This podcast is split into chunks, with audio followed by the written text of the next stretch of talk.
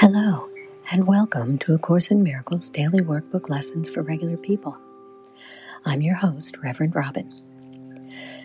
This podcast is a companion to my first one, which is A Course in Miracles for Regular People, where we read and discuss the text of A Course in Miracles. In this podcast, we read and discuss the daily workbook lessons that go with the Course. I love these lessons and what they do for me and I love to discuss them with others who are on their journey to atonement. There are several ways that you can reach out to me if you'd like to chat. I'm on Twitter at ACIMFOR. I'm on Facebook at A Course in Miracles for Regular People. You can email me at ACIMDWLFRP, that's A Course in Miracles Daily Workbook Lessons for Regular People, ACIMDWLFRP at gmail.com. Or you can simply go to anchor.fm and leave me a voice message. And while you're there, you can make a donation if you'd like to support this podcast. I'd really appreciate that. Then I wouldn't have to put ads in them. So, thank you in advance if you decide to support the podcast.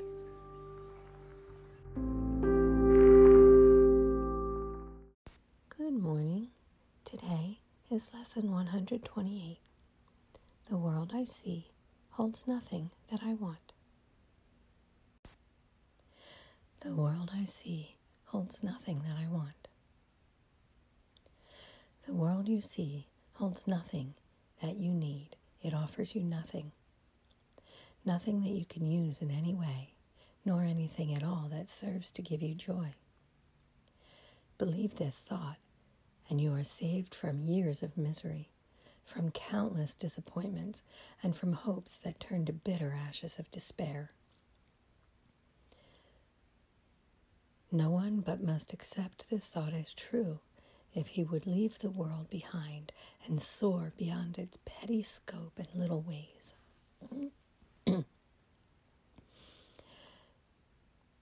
that no one but must accept this as true, I would rephrase, rephrase to say everyone must accept this as true if they would desire to leave the world behind and soar beyond its petty scope and little ways.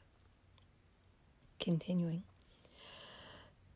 each thing that you value here is only a chain that binds you to the world, and it will serve no other end but this. For everything must serve the purpose that you have given it until you see a different purpose there the only purpose worthy of your mind that this world contains is that you pass it by without delaying to perceive some hope where there is none. Be you deceived no more. The world you see holds nothing that you want. Escape today the chains that you place upon your mind when you perceive salvation here. For what you value for what you value, you make part of you as you perceive yourself. All things that you seek to make your value greater in your sight limit you farther, hide your worth from you, and add another bar across the door that leads to the true awareness of yourself, your true self. When we feel that it's important for us to have something whether that's an item that we perceive to have great value, like um, a bigger house or a nicer car or whatever, or status or recognition or fame. These things are not important for your true self they tie you to the world, we would be getting our perceived worth and value from the world rather than from knowing the truth of who we are. Continuing, let nothing that relates to the body th- let nothing that relates to body thoughts delay your progress to salvation. Nor permit temptation to believe that the world holds anything that you want. It only holds things that will hold you back. Nothing is here to cherish. Nothing here is worth one instant of delay and pain, one moment of uncertainty and doubt. The worthless offer nothing. Certainty of worth cannot be found in worthlessness. It doesn't matter how much recognition we get in the world or how many beautiful or expensive things that we have. Those things do not have any real value. And we can't find certainty of our own value based in these things. Today, we practice letting go of all the thoughts. Today, we practice letting go all thoughts of values that we have given to the world. We leave it free of the purpose we gave its aspects and its phases and its dreams.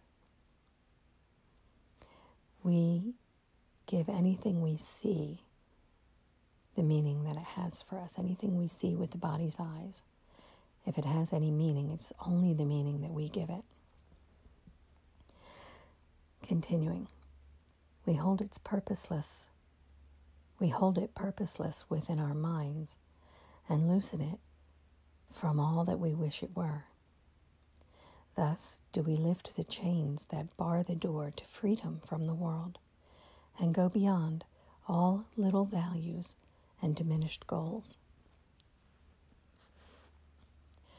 Pause and be still a little while and see how far you rise above the world. When you release your mind from chains and let it seek the level where it finds itself at home. Your mind will be grateful to be free for a little while. It knows where it belongs. Only free its wings, and it will fly in sureness and in joy to join its holy purpose. Let your mind rest in its Creator, there to be restored to sanity, to freedom, and to love. That sounds so beautiful. Give it 10 minutes to rest there three times today. And when your eyes are opened afterward, you will not value anything you see as much as you did when you looked at it before. Your whole perspective on the world will shift by just a little. Every time you let your mind escape its chains, the world is not where it belongs, and you belong where your mind would like to be, and where it goes to rest when you release it from the world. Your guide, capital G, is sure.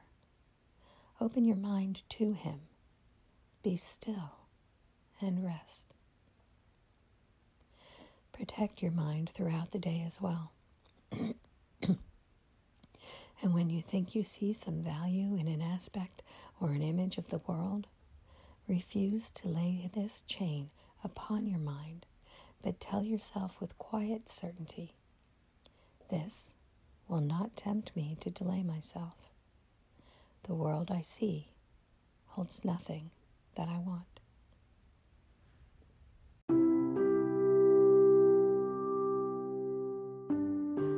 The world I see holds nothing that I want. Today, I wish you a day of stillness and joy. Many blessings. Namaste.